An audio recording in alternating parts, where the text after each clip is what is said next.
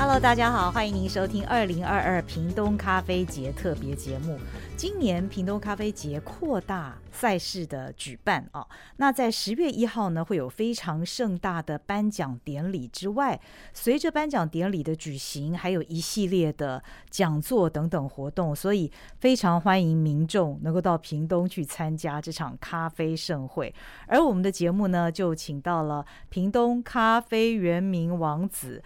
茂泰行销有限公司总经理华伟杰，华总来为我们介绍十月一号会举行的这个盛大的活动。那二零二二屏东咖啡节的系列活动将在十月一号早上十点半，在乌拉鲁兹部落，也就是在呃屏东县的太武乡乌拉鲁兹部落来举行盛大的一个颁奖典礼。那之所以盛大，是因为就是说这一次整个系列活动的三大赛事都在这一天，我们要公布成绩，并且就是呃邀请就是长官，然后来就是将这个荣誉颁给我们的一个手冲赛的冠军，还有屏东咖啡评鉴的冠军，以及台湾咖啡豆精英邀请赛的特优奖的一个庄园。因此，我们也邀请到了专业的咖啡师简嘉诚，他是曾经在二零一九得到就是台湾区虹吸大赛冠军的一个得主。那由他来做一个示范，示范就是讲解我们的屏东咖啡豆，那怎么样子用不同的一个萃取方式，然后能够得到就最佳的一个萃取的一个效果，以及就是最好的一个品尝的一个风味。那另外就是当天的下午也会举办，就是各系啊系列的这个讲座座谈会。那也就是由各项赛事的冠军得主，不管是从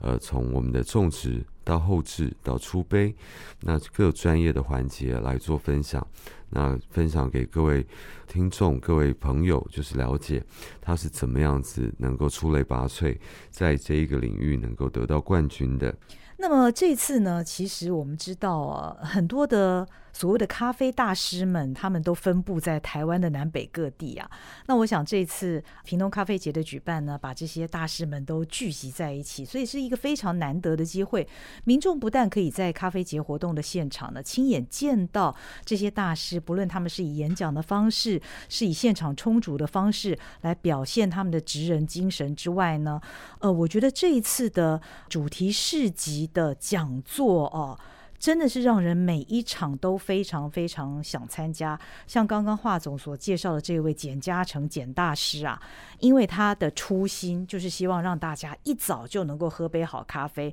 所以呢，简嘉诚就这样开始深入的钻研，他也亲自烘焙哦。他觉得咖啡就像一个魔法一样。我想他的职人精神，而且他在。呃，每一次的国际大赛当中啊，他都得到一个这么好的一个成绩，他一定是经过非常辛苦的钻研跟他的坚持，才能够走到今天的这个位置啊。那除了简嘉诚之外呢，还有许定业，他是二零二二屏东咖啡节台湾精英咖啡邀请赛的特等奖的得主哦。他的努力长达二十年的时间。而且呢，根据呃我的了解，他的咖啡曾经以一磅五百元美金的高价卖出。那这次呢，许定业先生他会来分享他的。庄园经验，还有他的参赛经验。我想参加这样的国际性的，或者是我们台湾的一些赛事啊，要得奖，其实他一定有多年的努力跟一些参赛的技巧。那由咖啡大师亲自来分享，这真的是一个非常难得的一个机会啊。那另外还有卓永昌。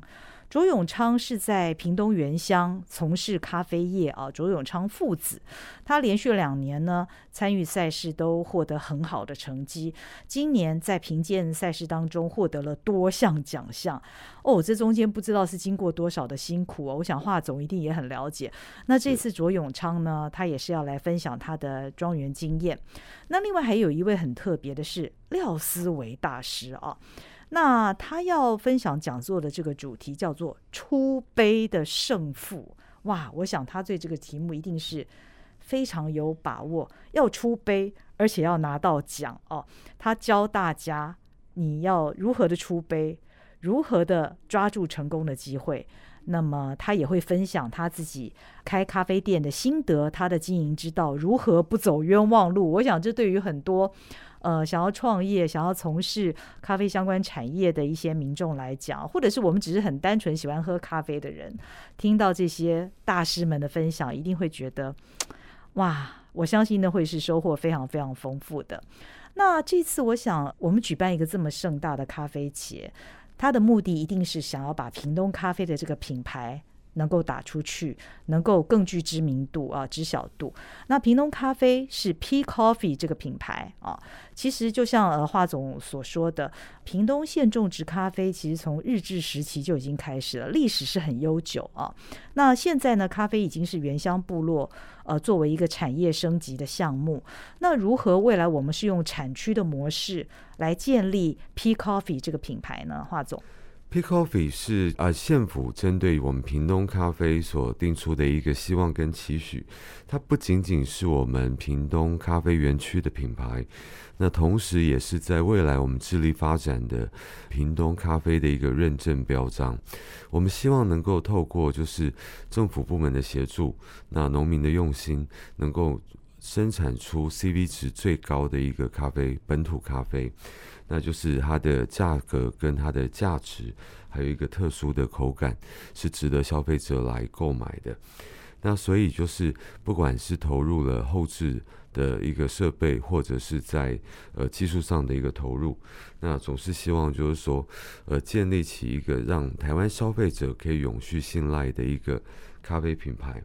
那所以，在未来，我们就是会以我们的一个杯测的一个方式，那持续的跟农民合作，那希望农民持续的在种植端，不管是在修剪枝或者是有机肥料的选用上，都能够持续的精进，那甚至是在引进国外的后置的技术。不管是厌氧发酵、粉红蜜处理、那酵素发酵等等，都能够创造一个特殊的一个风味。那我们在杯测之后，那我们会再以给。有八十分以上的成绩的一个呃咖啡农民以及咖啡庄园，他们的豆子，我们就会给予 P Coffee 这一个像是一个认证的一个标章，表示说由我们屏东咖啡园区就这个豆子的品质以及价格做一个认证，然后就是给消费者一个购物上的一个信赖，是这样子的。嗯，我想，呃，这样子做法呢，让 P Coffee 大家一看就知道，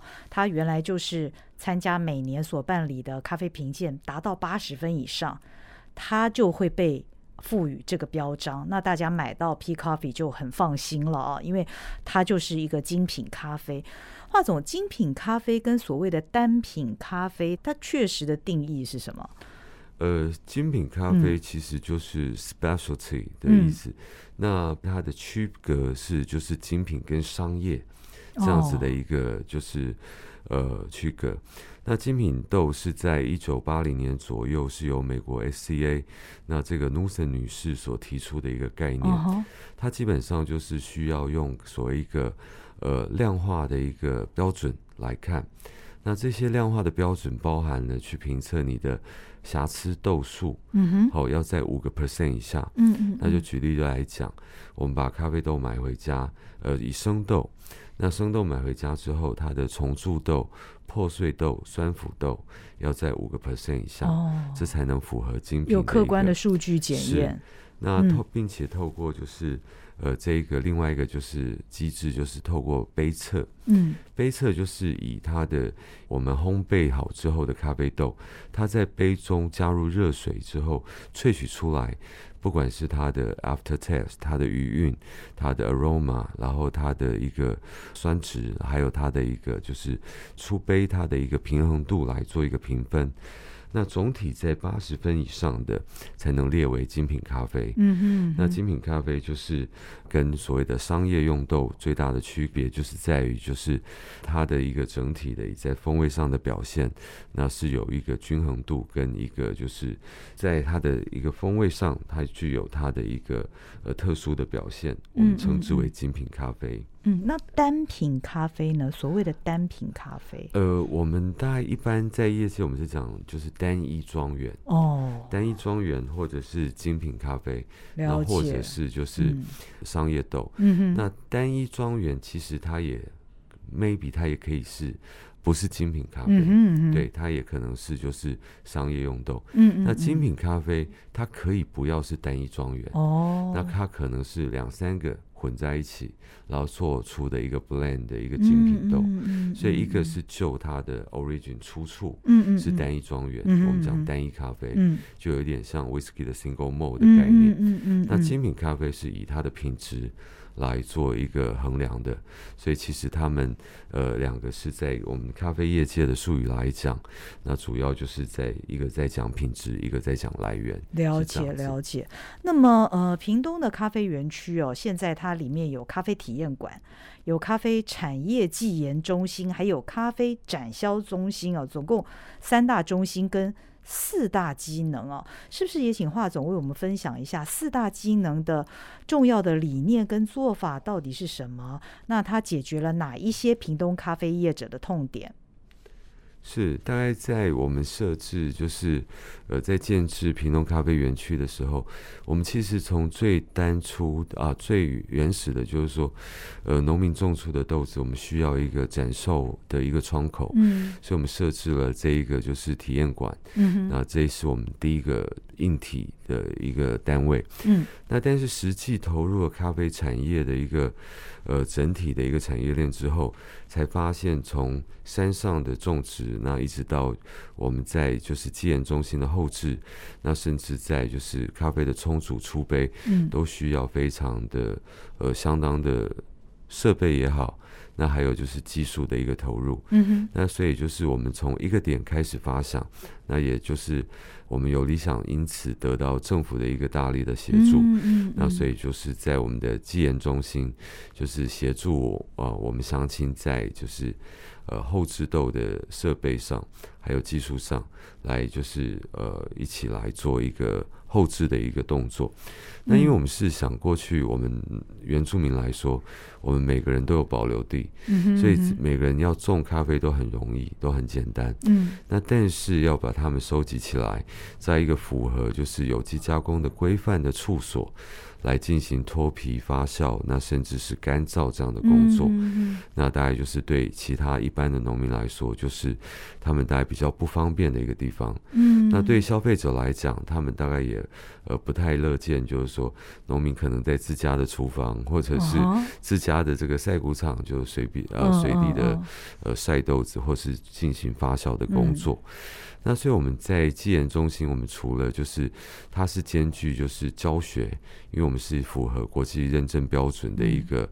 Q Grade，就是这一个杯测师的教育的一个单位。那还有就是考试的一个单位，这边是符合国际的一个标准。嗯嗯、那所以它兼具了教育，然后还有制实际的制造，那研发研发出就是更新的这个就是品种也好，嗯，或者是说后世的方法，我们在这边都可以作为